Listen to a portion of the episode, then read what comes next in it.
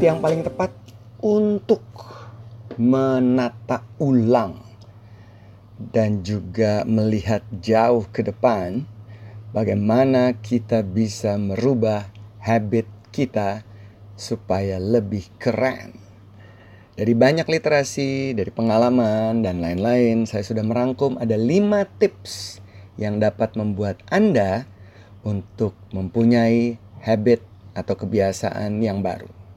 Yang pertama, tentu tentukan dulu tujuannya.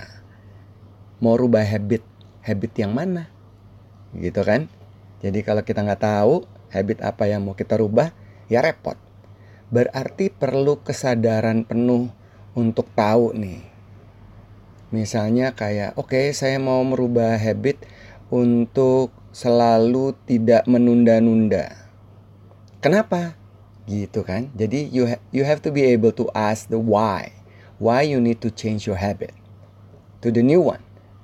Kenapa? Kenapa perlu dirubah? Gitu kan? Jadi goal ini adalah guidelines nomor satu yang dapat membantu kita untuk mengatur, menyusun tujuan-tujuan kita dan kenapa. Yang kedua, winners. Tentu tidak bisa lepas sebuah tujuan tanpa sebuah alat. Misalnya kita mau ke Bogor, kita mau ke Bandung, kita mau ke Colorado, kita mau ke Venesia. Naik apa? Ya kan?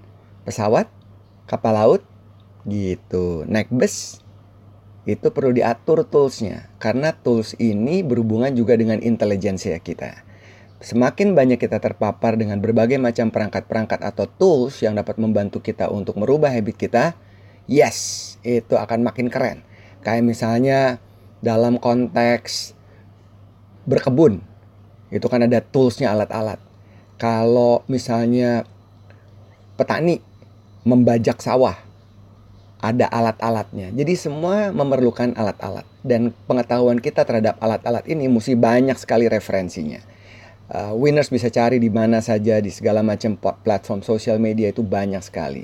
Tapi satu yang terpenting sebelum kita menyusun tools, kita perlu mengenal diri kita dulu. Kita perlu tahu nih kekuatan kita apa, kelemahan kita apa. Dari kita menyusun strategi kekuatan dan kelemahan kita, kemudian kita tahu kekurangan-kekurangan kita di bagian ini, nah tools apa yang bisa membuat itu menjadi lebih cepat, lebih efektif.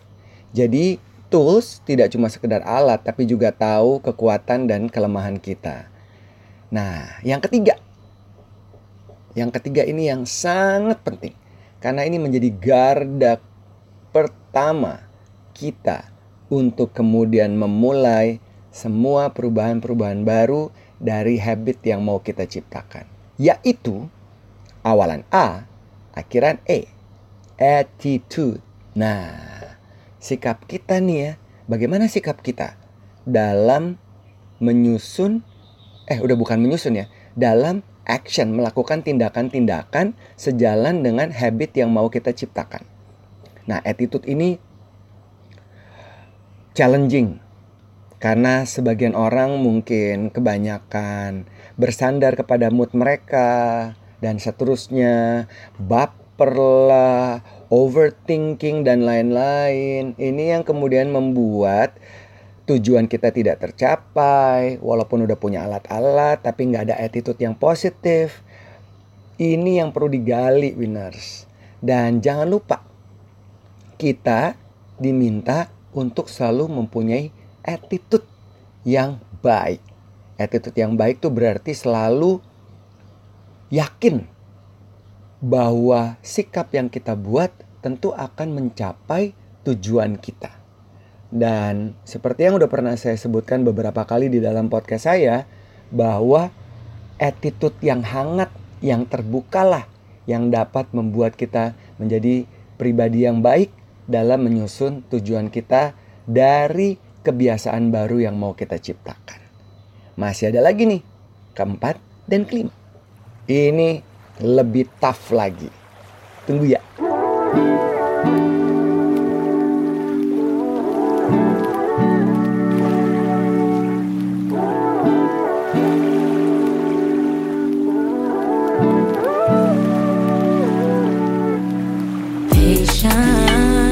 Patience could have done well.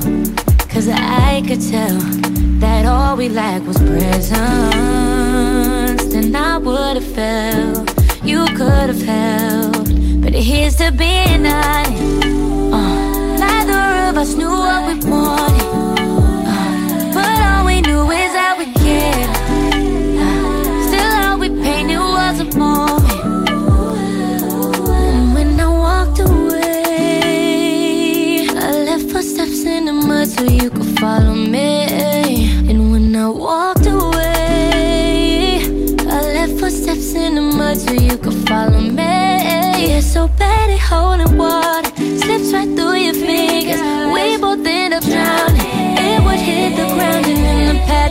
Wash away, wash away. Yeah. And I really wanna work this out cause I'm tired of fighting. And I really hope you still want me the way I want you. And it really feels like the shipping on autopilot. And it's habitual chick you want. Residual damage left in place of what was beautiful. Excuses only work when what we've done is still excusable. We let the truth unfold, but still cheers to being honest. Uh,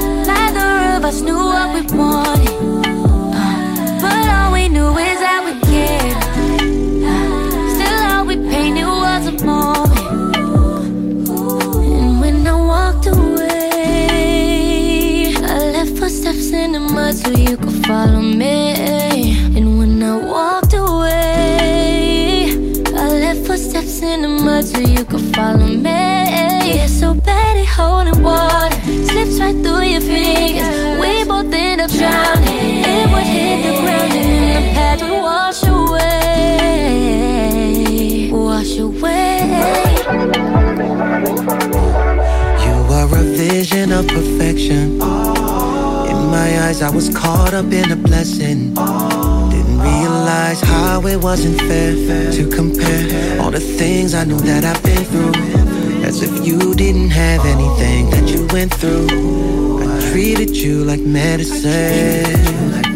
But I guess I wasn't listening. When you tried to explain that you had hurt and pain too. But as long as I felt better then, it was all good, but we wasn't good. Convinced that things were understood. Meanwhile, I had baggage to unpack, and I just had to admit that. Yeah Still dealing with the battles, feeling so inadequate. And I know that I should've stayed, but at the time it felt like I had to quit. And I know that you probably think I'm just out here thinking about myself, but you're still playing in my head to this day, talking about. You could have helped, but still cheers to being honest. Uh, neither of us knew what we wanted,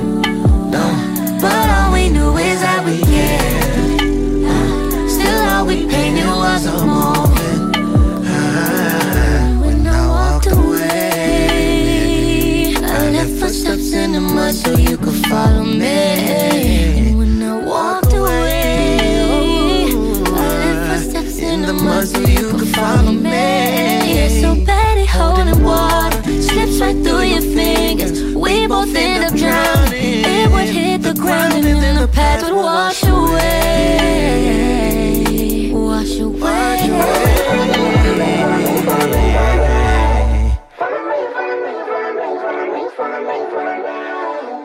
Footsteps, langkah demi langkah. Itulah dia Kelani bersama Music Soul Child. Yes, langkah demi langkah. Tadi udah ada tiga langkah ya. Pertama, untuk changing habits, tujuan penting. Goal setting penting. Kedua, ada tools. Ketiga, wah ini adalah bagian dari kita membuka pintu terhadap diri kita dan juga semua komponen-komponen atau circle-circles yang ada dan juga akan berinteraksi, berjumpa dengan membantu kita mencapai tujuan kita yaitu attitude. Dan yang keempat winners adalah motivation. Nah, ini yang kadang-kadang ups and down. Apalagi di kondisi seperti sekarang. Kalau saya ngelihat kondisi seperti sekarang di mana kita work from home again and again and again and again, ini membantu kita untuk contemplate, untuk lihat ke dalam diri kita apa yang perlu kita rubah. Jadi pada saat pandemi kelar, we already get ready to have a new life, new motivation and new habits. Well, kalau winners mau ngerubah dari sekarang, even much better karena we don't have much activities at this moment. Ya nggak sih? Jadi ini banyak banget yang bisa diberesin pada saat seperti sekarang. Nah, motivation ini juga berhubungan dengan circles di mana kita berada. Circles kalau attitude-nya udah positif, motivation yang perlu ditambah karena motivasi ini seperti kayak bensin, kayak kayak energi yang akan kita dapatkan untuk perjalanan yang panjang yang akan kita capai. Termasuk menentukan circle-circle, lingkaran-lingkaran yang ada di dalam lingkungan kita. Tapi kitanya mesti beres dulu. Termasuk relationship kita. Relationship kita yang berhubungan dengan emosi kita, psikologis kita, health kita, kemudian juga personal interest sampai spiritual. Ini penting banget winners motivation ini. Motivation yang kita dapetin dari orang-orang di sekitar kita, dari keluarga kita, itu akan mendorong kita untuk selalu still awake dan juga jangan lupa dalam urusan motivation karena ini menjadi sumbu atau bukan sumbu ya, ini menjadi bensin atau energi yang akan mengisi perjalanan-perjalanan kita mencapai tujuan. Ini juga harus selalu setiap saat ditanyakan ke dalam diri. Is my behavior getting me what I want? Ya kan? Jadi ini akan membantu untuk kita selalu alert and aware. Dan yang kelima, Wah, ini lebih mahal lagi. Dan ini kayaknya yang paling challenging. Kalau kita sudah bisa menghandle diri kita, kita udah ada di dalam circle yang sesuai dengan tujuan kita, dengan alat-alat yang udah kita siapin. Yang terakhir adalah ini nih kembali ke dalam diri kita, yaitu perseverance atau ketekunan. Nah kebanyakan orang itu nggak tekun. Kebanyakan orang cuma omdo, rencana doang, terus nggak dijalanin. Ya kan, ya kan, ya kan. ya, saya juga gitu sih.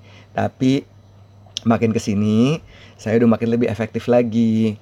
Yang nggak penting-penting, ya udah nggak usah.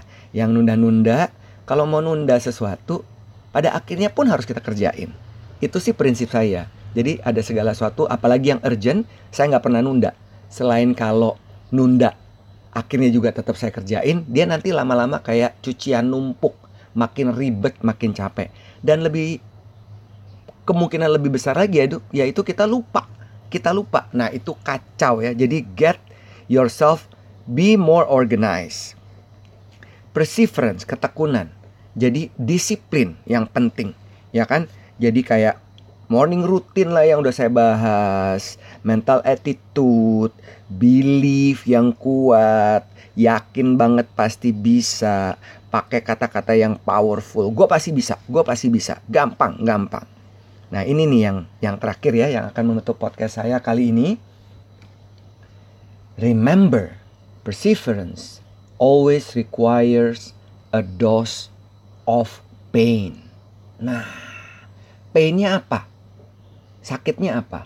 Nggak bisa banyak main-main, lebih tekun.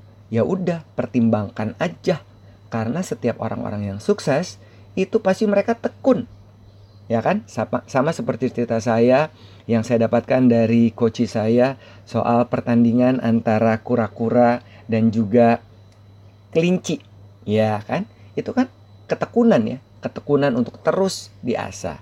And prepare yourself for the pain.